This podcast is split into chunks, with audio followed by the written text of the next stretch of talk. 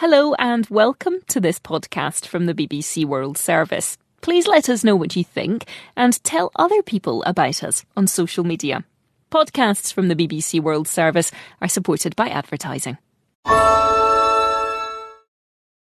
Kennst du Lululemon Wundertrain schon?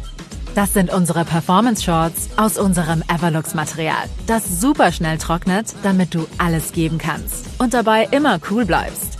Außerdem ist sie super stretchig und macht alle deine Moves mit, damit du über deine Limits hinausgehen kannst. Lululemon Wundertrain Shorts. Get into it auf lululemon dot d e.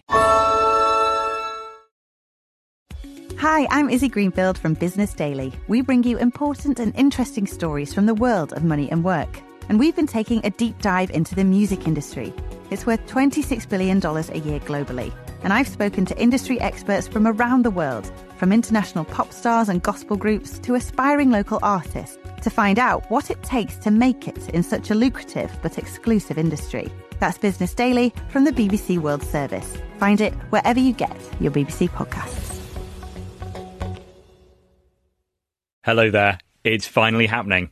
I'm James Gallagher. This is Discovery from the B B C, and we're talking zombies. Somewhere out west. They're working on a cure. I think what really impressed them was the fact that I didn't turn into a monster. That's a clip from the T V drama The Last of Us. It's based on one of the best video games I've ever played, and in it, a fungus called Cordyceps starts infecting people. It takes control of their bodies, zombifying them so that it can spread to yet more people. The result is a pandemic that collapses society. And yeah, I know what you're thinking. It sounds completely unbelievable. It could never be true. But Cordyceps fungus is real. It's known as the zombie fungus for the way it invades and takes over the minds of insects. Today on Discovery from the B B C, we're going to see if a fungal pandemic of any form could be possible. So let's start with this zombie fungus. It's the speciality of Doctor Charissa de Bekker, who's a microbiologist at Utrecht University in the Netherlands. Charissa, welcome. And I suppose the first thing I want to know is what happens when you're sat at home, casually watching a fungal apocalypse play out in a T V drama. Are you thinking, yeah, this is great, or is your head in your hands? So in one way, as a fan of fiction, like anyone else, I'm I'm celebrating. On the other hand, as a scientist, I'm hoping that people, you know, don't go and interpret fungi the wrong way. It's a really interesting one, though, isn't it? Because they haven't used a made-up fungus as part of this. It's Cordyceps. It's out there in the real world. And it's called zombie ants, isn't it? It is called zombie ants, yeah. But don't think these are undead ants. Uh, it's just that ant species that get infected with these fungi, the fungus will make the insects wander around in a very confused way and eventually climb up the vegetation. The insects uh, latch on, and this is then where, where the insect will get killed by the fungus, so it can use all that energy to uh, produce a stalk and a fruiting body. So kind of the, like the, the mushroom of these type of fungi kind of emerges from behind the head to produce new spores and, and spread to more ants. I first came across this, Charissa, in a B B C documentary uh, series, Planet Earth, with David Attenborough. Have a listen to this. Like something out of science fiction, the fruiting body of the cordyceps erupts from the ant's head. It can take three weeks to grow, and when finished, the deadly spores will burst from its tip. Then any ant in the vicinity will be in serious risk of death. Just listening to that, and I, I remember watching it, it is the kind of things that horror movies are made of, isn't it? It kind of is, and this is also what attracted me to it. So you see these bizarre little insect statues with projections growing out of them, which are fungi. Obviously, you know, that kind of thing has been part of the inspiration between this Last of Us series as well. But I suppose the big question is, does the science stack up that you can go from what happens to ants and is horrifying? Could that happen to people? Could these fungal species make the leap? Well, the very quick answer to that is is no. So the first thing is our body temperatures. Our body temperature is, is simply too high for most fungi to nicely settle and grow. And this is the same for this cordyceps. Of course, their their nervous system is simpler than than ours. So definitely uh, it, it would be easier to hijack the brain of an insect versus versus our brain. Also, their their immune systems are very different from ours as well. So for this fungus to be able to jump from an insect to us and cause an infection is already a, a very big leap. Doctor Charissa de Bekker there. And I'll be honest, it is a relief, isn't it, that we're going to dodge the zombie apocalypse. But let's be honest, we're not off the hook yet, because there are more fungi, millions of species of them, and a few of them are becoming increasingly problematic. So I went to meet Doctor Neil Stone. He's the lead for fungal infections at the Hospital for Tropical Diseases in London, and he's at the front line of the fight against fungi. I think we underestimate fungal infections at our peril, and I think we've already done that for too long. And we are completely unprepared for dealing with a fungal pandemic. Yes, it's true, most fungal infections don't pass from person to person, so I think a fungal pandemic will take a slightly different form. The most worrying, I would say, for us at this point is something called Candida auris. This is a yeast in the Candida uh, species, which are generally very common, but Candida auris itself was only discovered in two thousand nine. The most important thing about it is that it's incredibly drug-resistant. The fact it's been called the first fungal superbug, uh, it's really worrying, and it could come to uh, become a major healthcare problem. In fact, the head of the fungal department at the C D C in Atlanta called it a creature from the Black Lagoon, which has bubbled up and is now everywhere.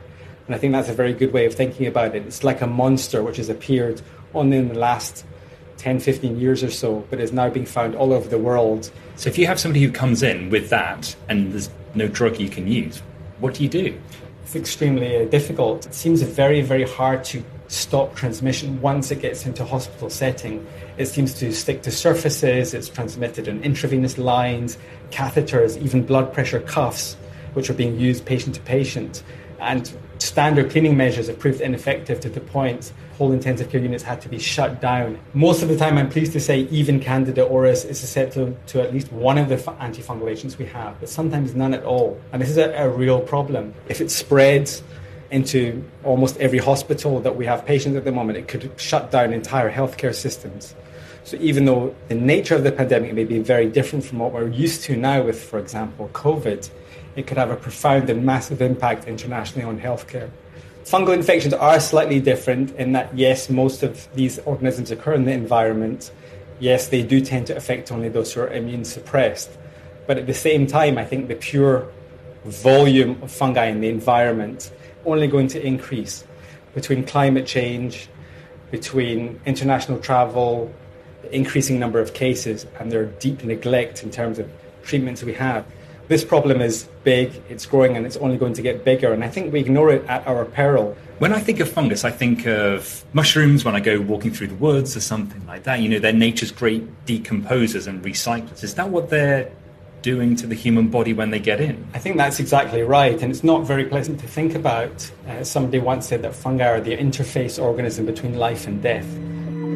The W H O actually just uh, very recently released a list of what they call the fungal priority pathogens, where they've identified the top three in the, in the critical category are Candida auris, uh, and you will see an example of this in the laboratory, Aspergillus fumigatus, which is a common environmental mold but causes very severe lung infections, and Cryptococcus neoformans, which causes devastating and life-threatening fungal meningitis.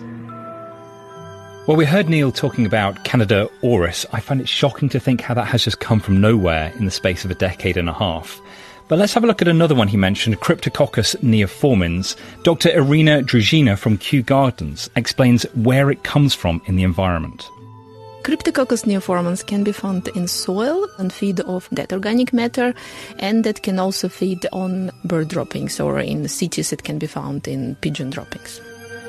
The major feature of this fungus that makes it dangerous for humans is that they're so resistant to stress conditions that we know that it grows in the parts of the melted Chernobyl nuclear power plant. And if I would be thinking about the plot for a T V series, I would actually consider uh, this fungus, because it certainly has affinity to human brain and can cause meningitis in humans. Are we all set for the night? Yeah. I've almost finished the lasagna. Ellie and Sid are enjoying married life now. The cake didn't go brilliantly. I know. Yeah. But it was a very rocky start. Just days after their wedding, the fungus Cryptococcus neoformans took hold in Ellie's body. So I remember packing up for our wedding. That's the last thing I remember. Thankfully, I remember the wedding, which there were concerns that I might not. And then two days after the wedding, we were flying to Costa Rica. But I don't remember that. So Costa Rica was the luxury honeymoon? Yeah, exactly. Five days in Costa Rica along the beaches there. And then we went to an off-grid island. Ellie started getting headaches. And then we thought maybe it's, you know, a bit of the sun. She just had a lot of water. Started feeling better in a couple mm-hmm. of hours. And the next day, we went snorkeling in the morning. But then once we came back, she felt like a bit nauseous, a bit dizzy. And then she started like throwing up.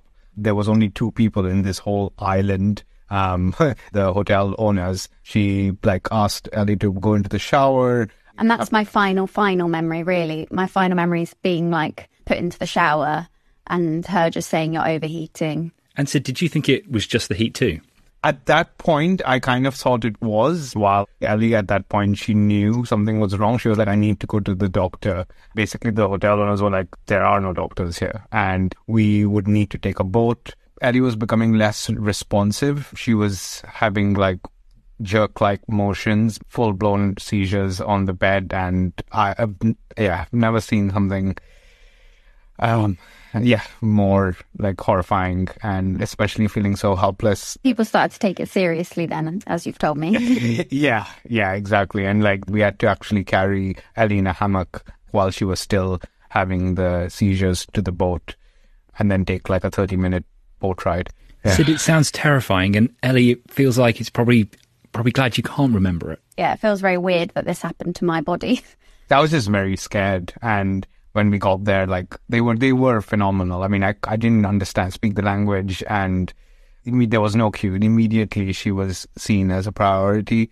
They initially suspected it's like hyponatremia, so basically low sodium levels, and that could lead to things like seizures, diarrhea. But they said they also saw there was like an infection because the white blood cells were elevated. So they were like, okay, we need to move to the next place because Ellie needs to have intubation support in her breathing. And when did they realize that it was a fungal infection that was the problem? They did a C T scan, they saw swelling um, in the brain, and they did a full like meningitis panel array test. The P C R said like Cryptococcus like positive. So that's when they figured out that it's a fungal meningitis. Crikey. Sid, what did you think when you found out it was fungal meningitis? I mean, I, I was very confused. The family had flew, flew over, Ellie's family flew over, and my best friend as well. We saw that it mainly affects people with immunity that's like compromised. And um, that didn't quite make sense because Ellie had a very good immunity as far as we know that. But they started treating her, and then while she was in I C U, her, she was stable. And that was the important thing. So that means it was, she was responding to the treatment. So that's why we were like, okay, probably is this. Mm. And Ellie, when did you start to come round? I was on the ventilator for twelve days. Um, so they started to wake me up. That was traumatic because I didn't know where I was. My arms were strapped down by my side. So I just remember screaming. Was very confused. I had a lot of delusions. I thought we talked a lot about having kids on the honeymoon and stuff. And I thought we did have three triplets. But I finally did come to like realize that that wasn't true. I was relieved. I also didn't trust Sid. I thought he'd like gambled our money away. So the first thing I said to him was, it's over. And for a couple of days, just really didn't trust Sid at all. But gradually kind of started to understand what was going on and very thankful to be alive, but also not really understanding the seriousness of what happened and still felt like I'd be able to walk fine. And, and I couldn't. I'd lost about twenty-five percent of my muscle mass. I couldn't stand anymore. So I was having to do physio and was in hospital for about I think seven days after waking up, which is pretty quick. And yeah, flew home. And the physical side of recovery was straightforward, really. But the mental side was, yeah, catastrophic, really. Um, as soon as we got back, I think the adrenaline kind of subsided and the P T S D. Like, I mean, I just, you know, you don't think you're going to go on your honeymoon and almost die. Had you ever really thought that fungal infections could do this? Never. No? No. I wish you a long and happy marriage, both of you. Thank you. Thanks so much. This was good to do for me as well. Quite cathartic. Ellie, I want you to imagine something for me. Mm-hmm. Take a pregnancy test. You go for the first ultrasound scan and they go, it's triplets. Oh my God. Don't. Now, Neil, we've just heard from one of your patients, Ellie. That is some story. It is an incredible story, and actually it's a very scary and frightening experience. And people think of meningitis usually as being caused by bacteria, but actually in many parts of Africa, for example, the most common form of meningitis is a fungal meningitis caused by Cryptococcus. And most people with a healthy immune system control the infection there and then, and are probably never aware they were even exposed to it.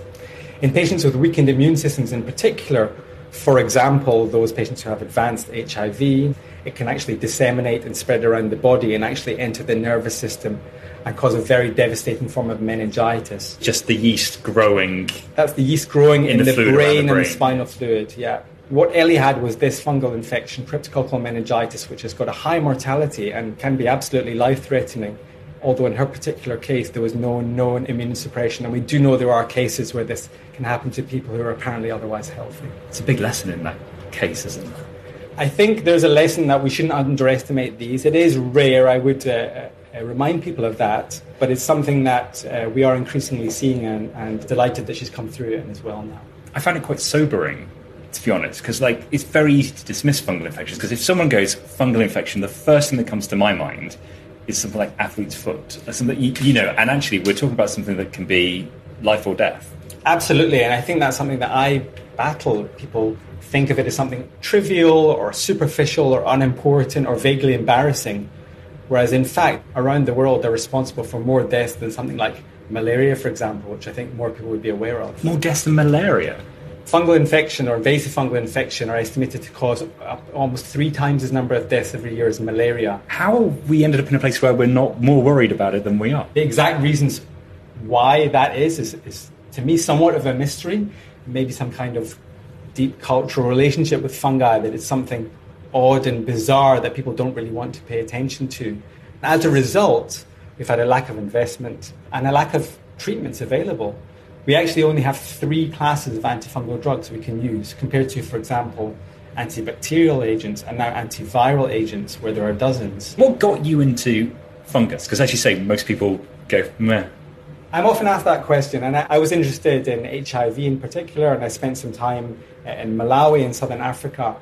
And I'd never heard of cryptococcal meningitis, and all of a sudden I was seeing cases of it every single day. I started to make connections with others in the field, and uh, it grew from there. So we're going to go through to the culture laboratory. So this is where we do most of our fungal culture.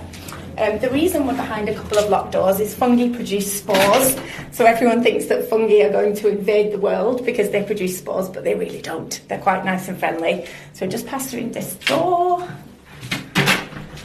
Do we need to wear a lab coat in there? Uh, you're all right. We're okay because we're just observing.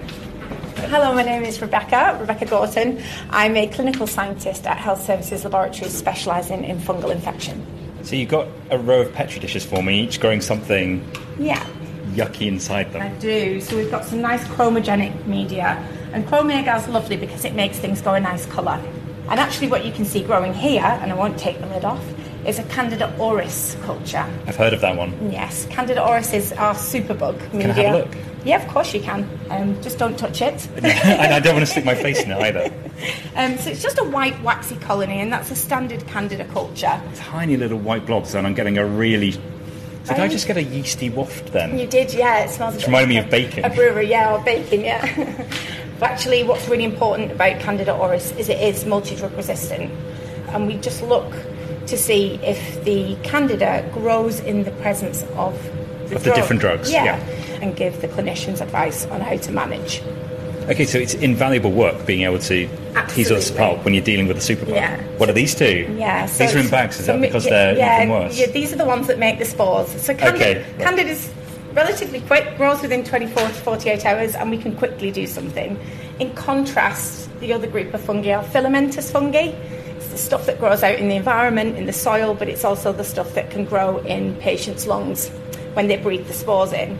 So what I've got for you here are two typical examples of fungi that we isolate. So I'm getting mouldy bread bites. Yeah, moldy bread. So Aspergillus fumigatus is the first colony. It's this lovely navy blue colour with a lovely white edge, and this is the one that makes your bread go blue.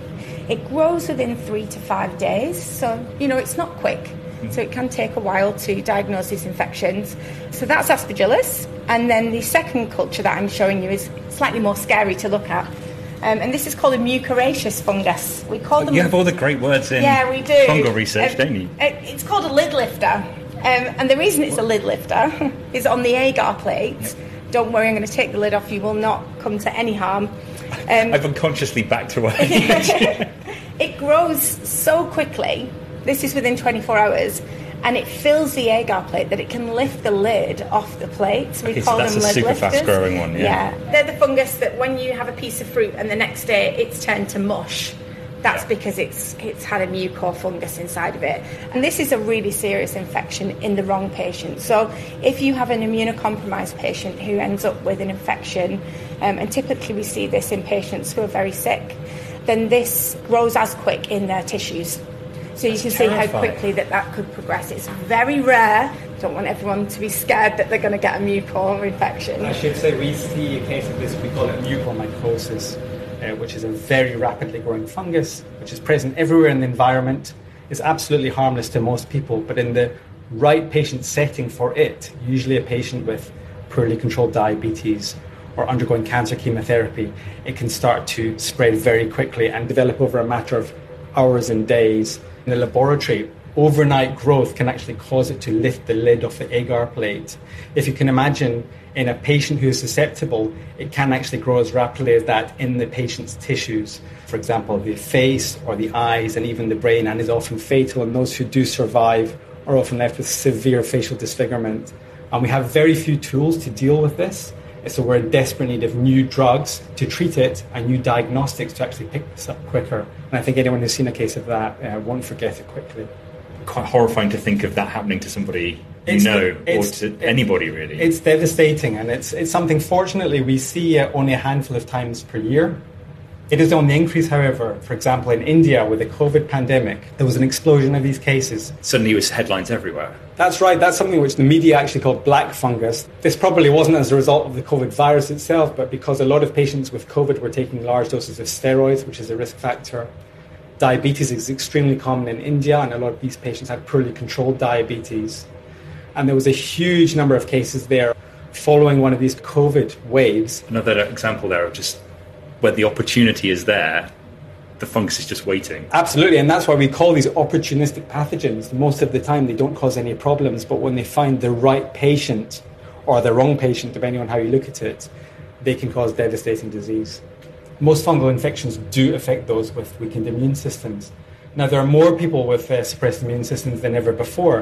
That's partly for a very good reason, is that treatments for previously almost universally fatal diseases such as leukemia, for example. There are now very sophisticated treatments which are keeping people alive longer, which is obviously great. But in order to do so, these patients are being more heavily immunosuppressed and for longer than ever before. So the pool of susceptible people to these infections is ever growing. The horrible things fungi can do to our bodies is quite chilling, isn't it? In a moment, we're going to hear from Caroline. She had an Aspergillus infection in her lungs, and that's another of those fungi that are causing concern. But first, Doctor Irina Druzhina explains where it comes from. Potentially, potentially dangerous Aspergillus albicotus, they are everywhere. Because these fungi, they uh, live in dead organic matter, and particularly in forest soil, forest litter, and they are so abundant that every one of us daily inhales maybe hundreds of spores of this fungus, and even if we stay indoor. So how do they end up everywhere if they're normally kind of like in the forests? These are molds. They produce really vast number of spores. The spores are very, very small. And they, they we, we bring them every time we enter. We bring some air with us, like like in this studio. So, Caroline, welcome to Discovery on the B B C. Can you tell me what happened when you had a fungal infection? I had already got shortness of breath as a result of um, asthma, and then as a result of a, a heart disease. So when I then got a further cough, Everybody thought it was, oh, it was infection probably, or the heart. I coughed all night. And nobody ever thinks of fungus straight away. Um, so it took a long time to diagnose. In fact, I started coughing up phlegm with a little bit of fine black threads in it. And eventually it came back with a diagnosis of aspergillus. And I've been admitted to hospital because I was very sick then. What I had was complications from the steroids that I was on for my heart disease. And also before that, I had been taking tablets that reduced my immunity for my arthritis. Talking to my infectious diseases consultant, he says it's quite likely that those black threads were the black threads of the, the fungus. I had lumps in my lung with holes in them containing fluid, and they thought it was cancer. And during that time, I'd been in hospital two times, and nobody had really picked it up. So it was a difficult diagnosis, and I was on treatment for twelve months. Oh, that took a while to clear up. Oh, it does take a long time to clear up, and it's um, you're never quite sure if it's completely gone. I, like many other people, have to stay on tablets that reduce your immunity. It makes it more likely that it might come back. Caroline, thank you so much for coming on the programme. You're welcome. Again, like most of these, that's an environmental organism. Aspergillus is all around us. We're probably breathing it in right now, in fact. For most people, it doesn't cause any problems. But if you have, have risk factors for disease, for example, if you have damaged lungs from an underlying lung condition, or you're on immunosuppressive therapy, including, for example, long-term steroid use for another condition, it makes you vulnerable to actually getting disease with aspergillus. And aspergillus particularly likes the lungs as a place to cause disease because that's the point of entry when you breathe in spores. And it can cause a, a chronic kind of lung infection, and symptoms can include a chronic cough, coughing up blood. We can actually see, if we do a C T scan of the chest, we will see lesions there. And that's uh, how the disease manifests itself when this environmental fungus encounters a person who's susceptible to infection. Neil, just thinking into the future, are there new antifungal drugs on the horizon? Is the work being done? The good news is that after decades of neglect, there finally is some progress with new antifungal drugs. And I'm very hopeful within the next five to ten years, we'll have a, a vastly greater array to deal with some of these infections. We're on the cusp of some really positive change. Did treating all of these cases, Neil, put you off eating mushrooms? Actually, I have to say I love mushrooms. I, I think they're one of the most delicious foods. And most mushrooms that we eat cause no disease whatsoever. One of the things I've learned that actually fungal diseases are only a small part of what the fungal kingdom does for us. Neil, thank you so much for having me in. You're welcome. Thanks to my producer, Erica Wright, and thanks to you for joining me, James Gallagher, on Discovery for the B B C, for an exploration of the world of deadly fungi. It looks like we're going to be spared the zombie fungus apocalypse. Words, I'll be honest, I never thought I'd say out loud, but there you go. But there are still plenty of species of fungus we need to keep an eye on.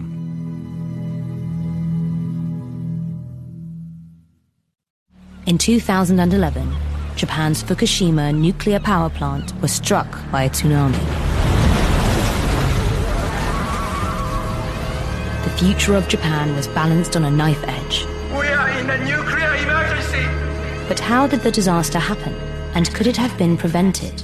We are extremely concerned that an earthquake could give rise to a tsunami of up to forty meters. Fukushima, an original seven-part audio drama series from the B B C World Service, telling the story of how the disaster unfolded and of those living with its aftermath. This old, proud town has been erased from the world. Search for Fukushima wherever you get your B B C podcasts.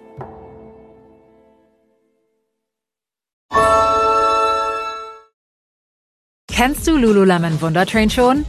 Das sind unsere Performance-Shorts aus unserem Everlux-Material, das super schnell trocknet, damit du alles geben kannst und dabei immer cool bleibst. Außerdem ist sie super stretchig und macht alle deine Moves mit, damit du über deine Limits hinausgehen kannst. Lululemon Wundertrain Shorts. Get into it auf lululemon dot d e.